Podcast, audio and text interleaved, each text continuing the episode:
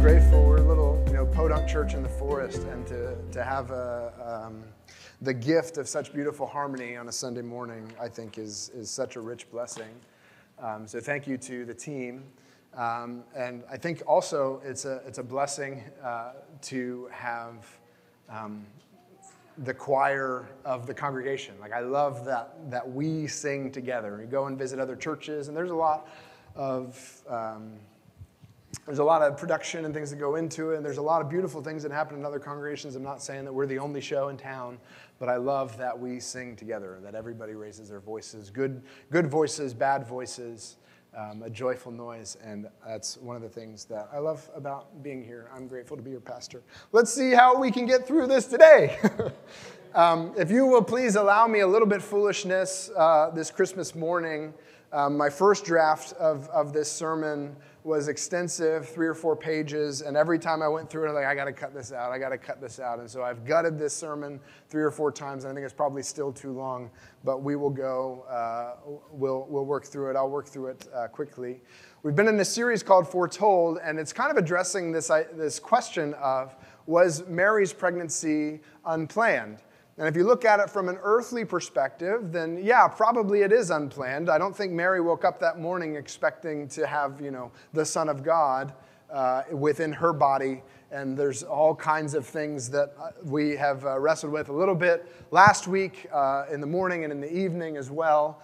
Um, there's, a, there's this tension between our perspective here on earth and the things that we see and the things that we can kind of anticipate, and then also the things that God is doing on a heavenly realm that directly impacts, is directly correlated to what's happening in my daily life. Um, we don't, we don't like look around and every time there's something bad or frustrating happen, we don't look at that and oh, that's a demonic attack. We don't see demons behind every corner, but we do acknowledge that the spiritual realm has a direct impact on the way that our life works. And that's one of the things that like we're celebrating at Christmas is that heaven came down, that God, spirit, incredible, almighty, creator of all the universe says, says the word, says the word and physics exists now. Things that we have been trying to unpack and articulate and understand through uh, scientific observation how these things work. He just says it and it exists. And that's the mind and the power of God. And he then humbled himself to be born to a construction worker uh, and an unwed wife or an unwed mother in a humble town in a dirty place to be born in a time in a time in do you realize jesus could pick any time in history to be born and he chose on purpose a time where there was no air conditioning. That is a miracle and i don't think we talk about that enough right? I'm blessed by the heat that's running this morning um, and yet and yet jesus chose a time where they had to light a fire. Um, so Jesus came, as we read this morning in Luke chapter 4, uh, to preach good news. He, he reads from a scroll in Isaiah in Luke chapter 4, verses 18, uh, 18 through 21. As, he, as he's beginning kind of his ministry and his teaching, he comes out of the desert and he begins to. Um, yeah, you guys are probably right. Let me pause before we get rolling and let's pray together. Sound team's like, yo, you need to stop and pray. I'm like, okay, got it. Ready. Ready for this. So let's pause together and we'll pray.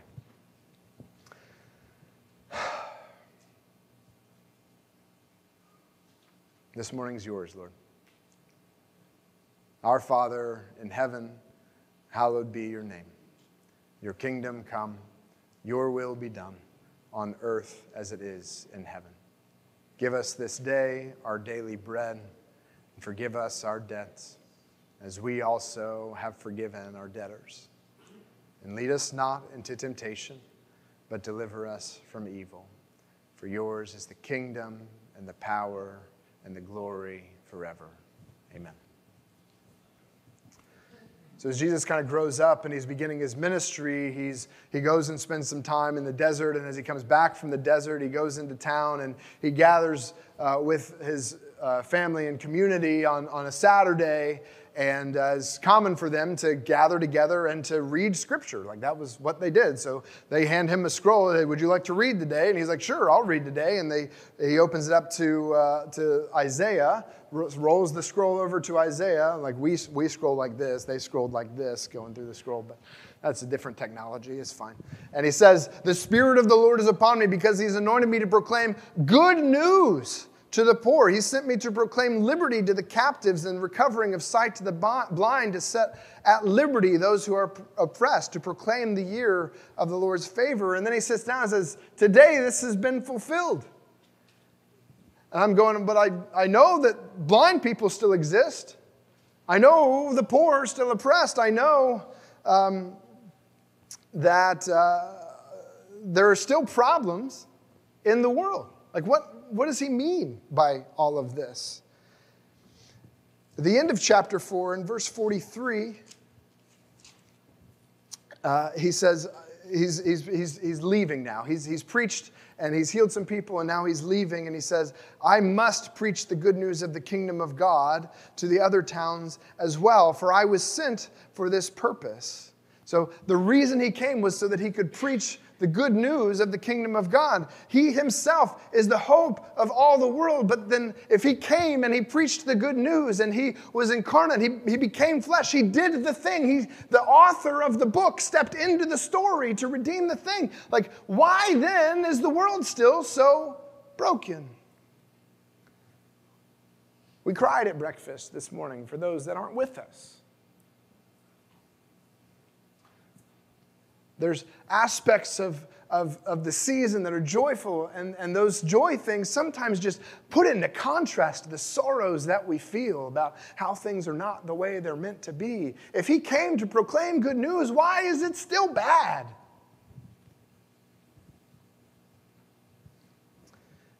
A couple pages over in Luke chapter 10.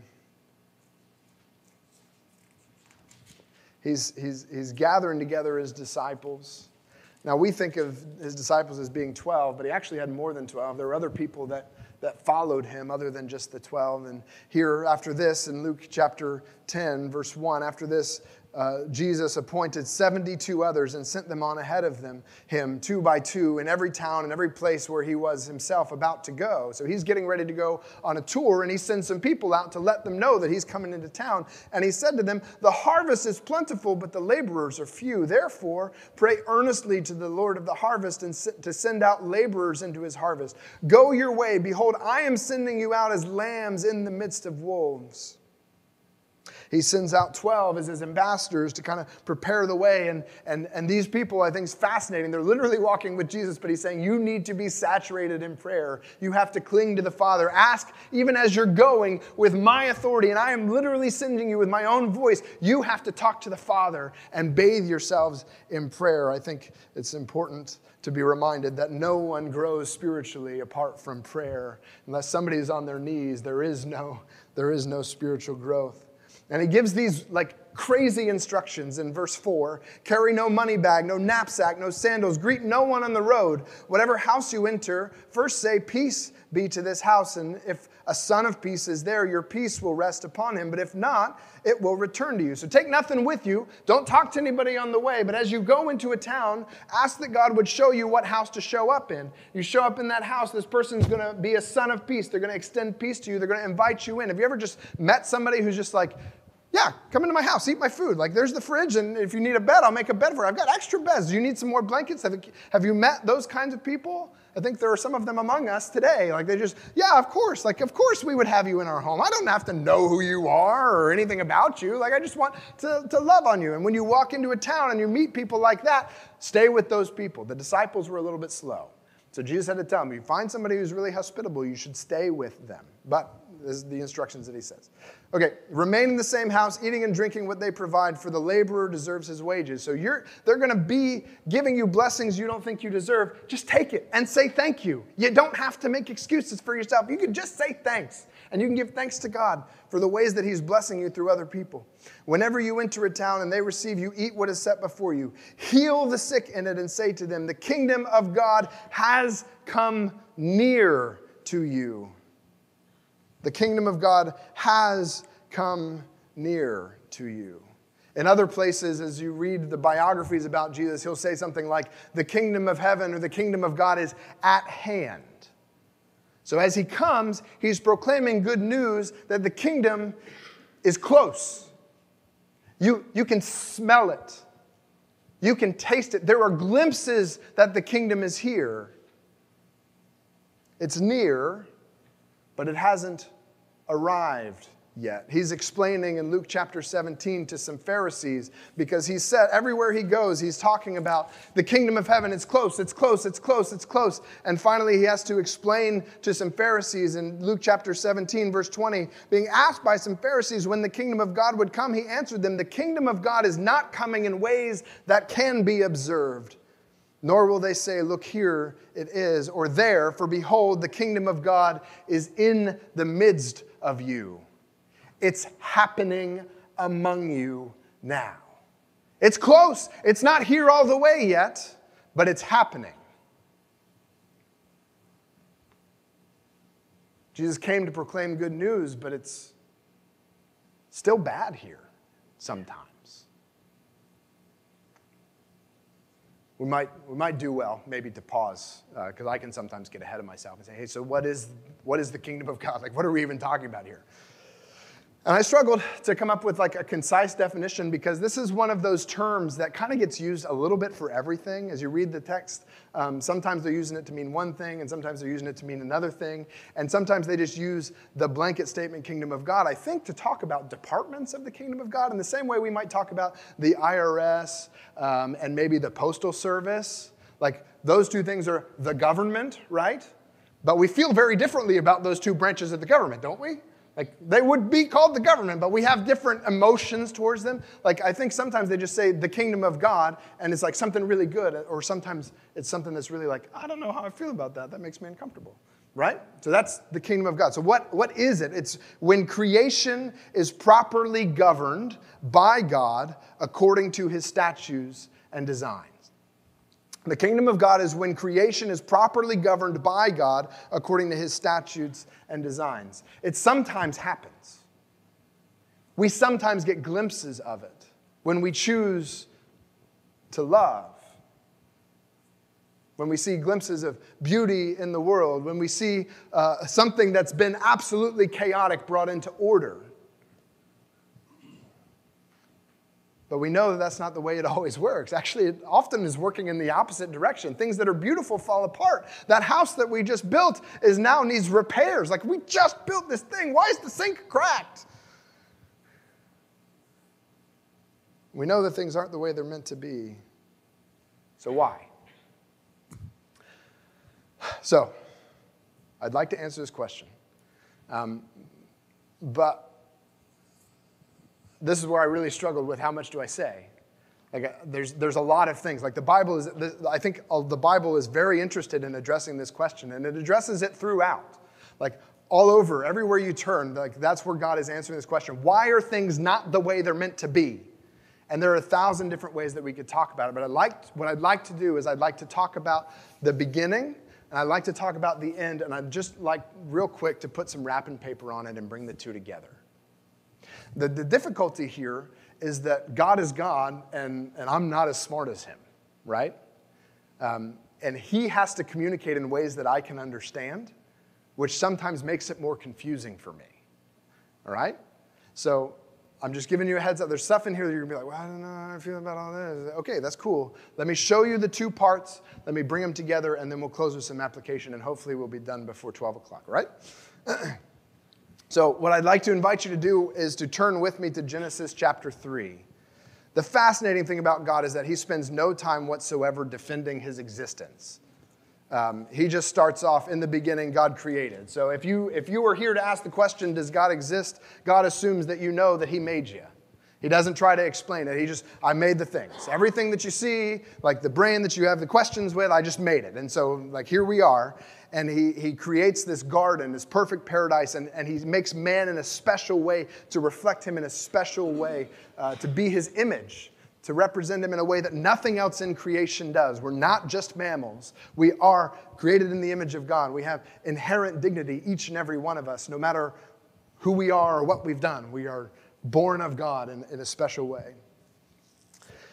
but in this perfect environment where there was no sin, um, something happened. I'd like to read uh, Genesis chapter 3, verses 1 through 7. Now, the serpent was more crafty than any other beast of the field the Lord God had made. Now, this, this kind of pulls the curtain back that there's something else happening. So far, the spotlight has just been shown on earth and the things that God's been doing on earth, setting the garden, Gordon, setting the garden in order, um, and putting people in it to take care of it and, and to tend it and giving them work and things like that. But the serpent, like, I don't even know what we're talking about here. Like, what's happening? Like, this is a, a hint that there are things happening behind the scenes that he's not telling us everything that we could possibly, he could possibly tell us. The serpent said to the woman, Did God actually say, You shall not eat of any tree in the garden? The woman said to the serpent, We may eat of the fruit of the trees in the garden, but God said, You shall not eat of the fruit of the tree that is in the midst of the garden, neither shall you touch it, lest you die. But the serpent said to the woman, You will not surely die, for God knows that when you eat of it, your eyes will be opened, and you will be like God, knowing good and evil. So when the woman saw that the tree was good for food, and that it was a delight to the eyes, and that the tree was to be desired to make one wise, she took of its fruit and ate. She also gave some to her husband, who was with her, and he ate. Then the eyes of both were opened, and they knew that they were naked. They sewed fig leaves together and made themselves loincloths. So here at the beginning, you've got a perfect, and this, this passage is calorie dense. Like I literally could probably talk about this for the rest of the day, but I'm trying not to. You've got a perfect environment, and, and you've got a tempter that comes in, this serpent that comes in, and he's asking, like, can you actually trust God? Like, did God actually say that? Because it sounds like God's holding out on you. Sure, He made you in His image, He made you to be like Him, but you could be more like Him. You could know more. You could have all the knowledge that God has. Like, why don't you just, why don't you just take a little bit more? Just a little bit more. You could be more like God. And that idea was attractive to Eve. It may be attractive to us. I'm not sure that I would make different decisions. She says, Okay, that's fine. And I looked at the tree, and the tree was good. And the fruit was good. It looked good. I don't know if it was a pomegranate or, or what it was. Probably what. I don't know if it was an apple or not. Probably not. I asked an, uh, an artificial intelligence thing um, that's like supposed to make images and things like that. I was like, okay, paint me a picture of what the fruit of the garden of, uh, tree of the garden of good and evil. Yeah, paint me that fruit and what it looked like. It looked kind of like a persimmon. So the artificial intelligence thinks it looks like a persimmon. I don't even know how to say the word right, but that's what it looks like, kind of an apricot thing. Anyway, I've lost you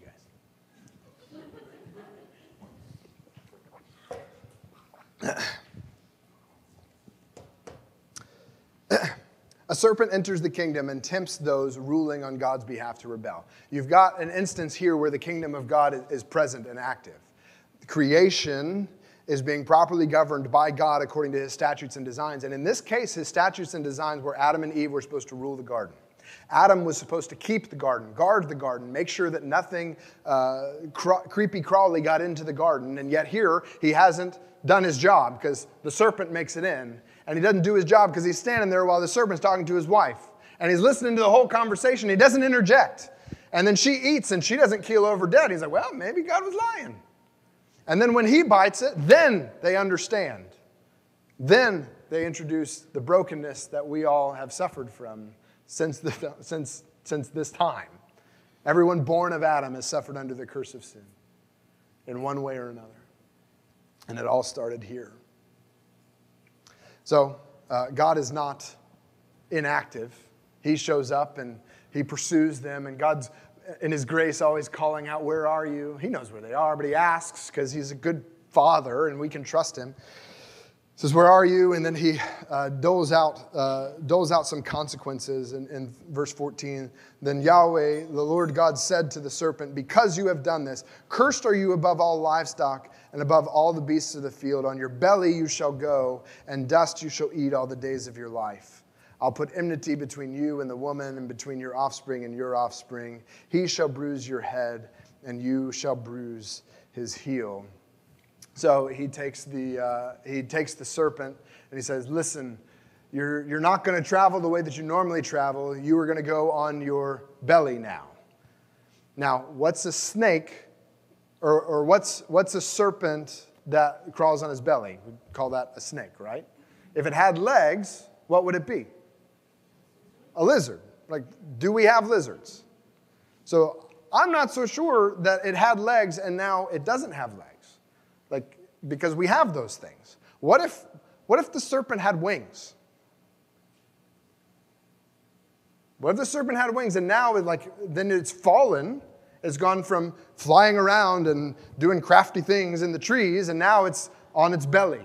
We don't have flying snakes, do we? Not that I know of, right? Not yet. Candy knows something I don't know. She, has got something working in her laboratory. Not yet. So, after this rebellion, the tempter is cursed. He, he, I don't know that he went from being a lizard to being a snake. My suspicion, and I'll, I told you, we're going to get weird, okay? Just allow me a little bit of foolishness. My suspicion is he went from being a winged thing to a non winged thing, and now is humiliated, going from flying in the sky to eating the dust of the earth.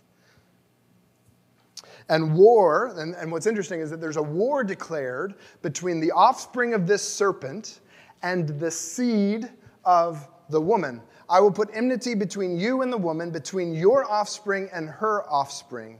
He shall bruise your head, and you shall bruise heel. The offspring there, her offspring, is actually, like in the Hebrew, it actually is seed. Biology class tells us that females don't have seed, that males have seed, and females have eggs, right? Sperm and egg. Like, yeah, I went there. I told you we're getting weird. So, what, what is the seed of the woman if females don't have seed? I'll put enmity between your offspring, serpent's offspring, and the one who comes from the woman alone. She's gonna have, she's gonna have Cain and she's gonna have Abel. And she's gonna think, like, Abel is my son, like he's the one that's gonna deliver us from the curse of the serpent, but then Cain kills him. And then they have Seth together, and she thinks again, like maybe Seth will be the one that delivers us. And no, it's the one who comes from Eve alone, the one born of the woman who did not know a man that would bruise or that would crush the head of the serpent by bruising his heel right from the very beginning, right when the whole train went off the track, God knew how He was going to fix it. And He promises, I'm going to send one by woman, woman alone. Adam, sit this one out. You, you clearly don't know what you're doing here. Like, just, just stop. Just sit this one out. I will handle this. I will send one. But it's thousands of years. Like, if we just take the names of the Bible and we calculate generations, the minimum is 4,000 years from Eve until, uh, until Jesus is born. God is taking his time. Minimum 4,000 years. Like, I'm like, good night. I have to wait 20 minutes for this lasagna to cook. And then I got to wait another 30 for it to cool off. You know what I mean? Like, come on. But Jesus, or God is waiting 4,000 years to send somebody. Okay, sorry. War is declared between the serpent offspring and the seed of the woman, but the, this is the hope of the restoration, and it was from the very beginning. They didn't leave the garden without this piece of hope. He promises that it's going to happen. And then he starts the story with Abe. We talked about Abe last week, and Isaac, and Jacob, and Moses, and David, and then he puts everybody in timeout. And we would have talked extensively about Daniel, but I have chosen not to do that. um, here's, here's our big idea. I don't know if it's in the right order here. Our big idea for the morning is that God knows his son will return to rule, and he has not kept it secret. God knows his son has, will return to rule, and he has not kept it secret. Go with me to Revelation chapter 12. It's at the very end of the book. We started in the first chap in the first book, we'll end in the last book. Revelation chapter 12 is on page 1282. God knows his son will return to rule and has not kept it secret. Revelation chapter 12. And a great sign appeared in heaven a woman clothed with the sun, with the moon under her feet, and on her head a crown of 12 stars. And she was pregnant and was crying out in birth pains and the agony of giving birth. And another sign appeared in heaven Behold, a great red dragon with seven heads and ten horns on his head, seven diadems. His tail swept down a third of the stars of heaven and cast them to the earth. And the dragon stood before the woman who was about to give birth, so that when she bore her child, he might devour it. She gave birth to a male child, one who is to rule all the nations with a rod of iron. But her child was caught up to God and to his throne, and the woman fled into the wilderness, where she has a place prepared by God, in which she is to be nourished for 1,260 days. So we just shifted to a really strange kind of a story. This is a, a bit of um, biblical material that's uh, called. Um, I can't even think of the word now. Apocalyptic literature. Thank you. Um, apocalyptic literature. It, it kind of describes a picture that we can't quite see, and so it'll sometimes use um, pictures and metaphors to describe something. And here we have a lady who, who is marked by a crown of 12 uh, which could be Israel, perhaps, the one uh, uh, that Abe had. She's going to deliver a child, and the dragon wants to eat the child because he's the one who's going to rule over all the nations. The dragon wants to kill the child. The serpent wants to kill the child that is being born. Imagine, just hypothetically, if all those angels showing up on those hilltops, the hosts of heaven, do you know, host is actually a word for armies? Imagine these aren't angels, this isn't the choir of angels, but this is a battalion of angels sent to guard the Savior being born because the enemy did not know when it would happen. He knew it was going to happen, but he didn't know when it would happen. And he might have known where it was going to happen, but he, all of this is happening underneath his nose, and he wants to destroy the child that's going to be born, and yet God is protecting him. We know, we know he pulled some stuff with Herod, and, and that didn't work either. Like, there's something that's happening behind the scenes at Christmas that I think sometimes we just gloss over. That there was a war, that there was enmity, that there was strife between the children of the serpent, the offspring of the serpent, and the seed of the woman, that it was war. And the enemy wanted to devour the child that was born. And yet God, God's preserved the life of this small child. Let him grow up. And I wonder, like, I wonder how hidden Jesus was from the enemy. Like, I wonder when Jesus goes to be baptized by John the Baptizer and the heavens open up and this voice comes down and says, This is my son. I wonder if the enemy's like, I knew he was here.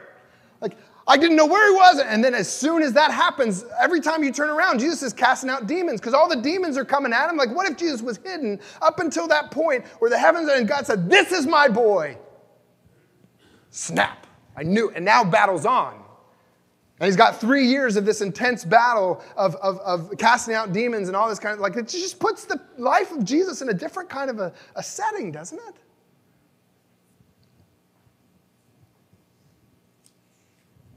That's not the end. In Revelation chapter 20,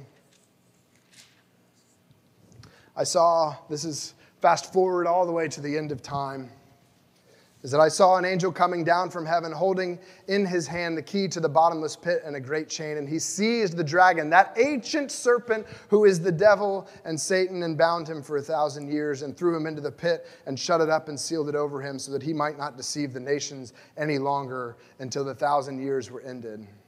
After that, he must be released for a little while. So, fast forward to the end of time and this, this Christmas dragon that wanted to eat the child gets bound up and can no longer uh, deceive on the earth. Like, that sounds pretty good. I'd, I'd be okay with that. but humanity in our fallen state still rejects God. People still rebel against God, even without the enemy tempting us. It's almost like we're put back into the garden, but the, but the serpent's prohibited from coming in. And for a thousand years, there are those who are faithful to God, but then there are those that still rebel. The sickness is in us. We can't blame the serpent, he gets locked up. But in chapter 7, when the thousand years were ended, Satan will be released from his prison. And he'll come out and deceive the nations that are the four corners of the earth, Gog and Magog, to gather them for battle. Their number is like the sand of the sea. He gets a lot of people on his team, and they marched up over the broad plain of the earth and surrounded the camp of the saints of the beloved city. But fire came down from heaven and consumed them. And the devil who had deceived them was thrown into the lake of fire and sulfur, where the beast and the false prophet were, and they will be tormented day and night forever. So they're released, they get a, a big army, and they show up for battle, and God just fries them. Done. I'm glad you all came together today. You made it a real easy target. Done. I'll save those, and everybody else is going to judgment, including the enemy. The enemy, the serpent, is bound.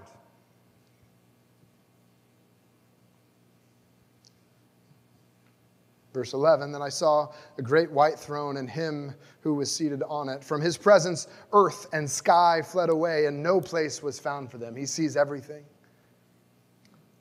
And I saw the dead, great and small, standing before the throne, and books were opened. Then another book was opened, which was the book of life, and the dead were judged by what was written in the books according to what they had done. And the sea gave up the dead who were in it. Death and Hades gave up the dead who were in them, and they were judged, each one of them according to what they had done. Then death and Hades were thrown into the lake of fire. This is the second death, the lake of fire. And if anyone's name was not found in the book of life, he was thrown into the lake of fire.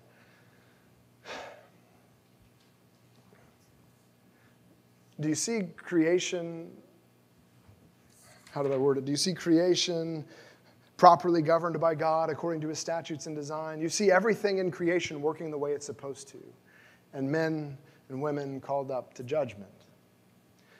Now, when we think judgment, we think, well, judge not lest ye be judged. Like that's the only verse in the Bible that, that all of your non Christian friends know is don't judge me, right?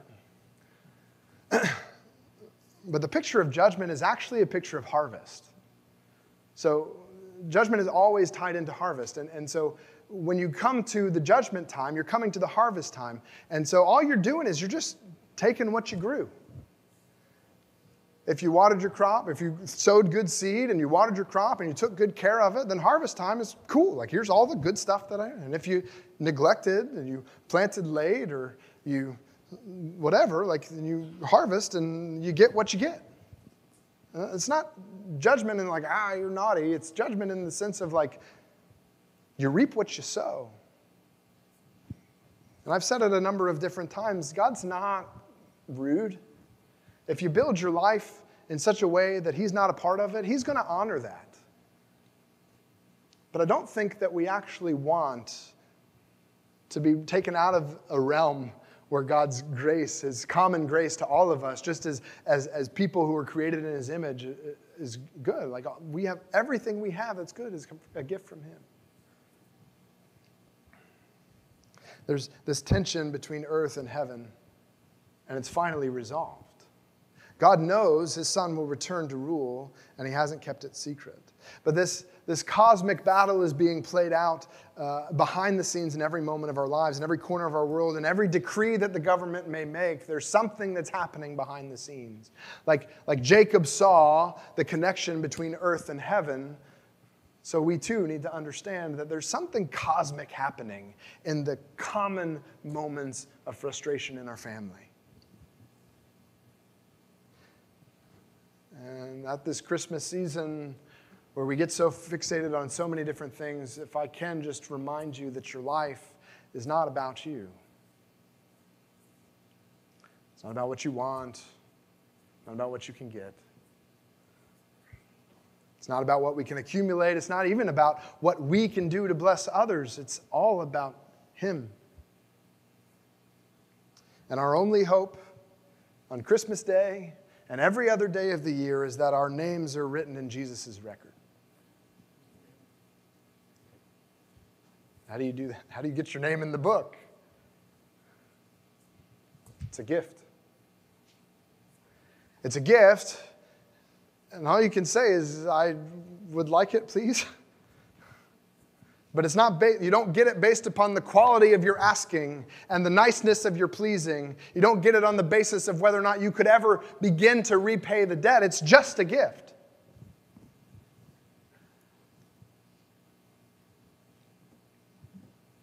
I asked uh, the students on Wednesday, I said, just imagine hypothetically you don't make it home tonight. And, and you're standing in front of God, and He says, you know, hey, why should I let you into heaven?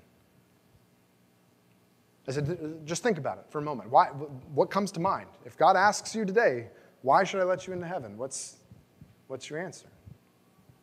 I let him chew on it for a minute.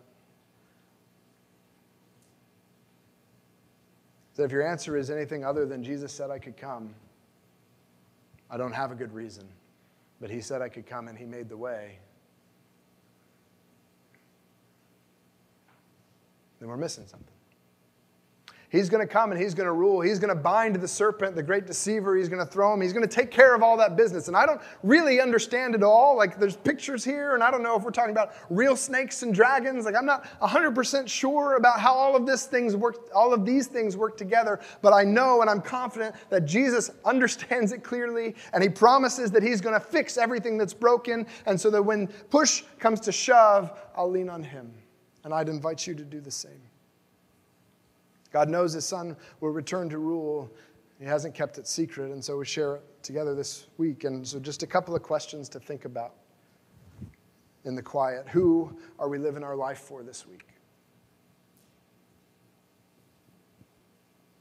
Have we asked Jesus to put our names in his book? And how will we walk with Jesus in the coming weeks? Let's pray together.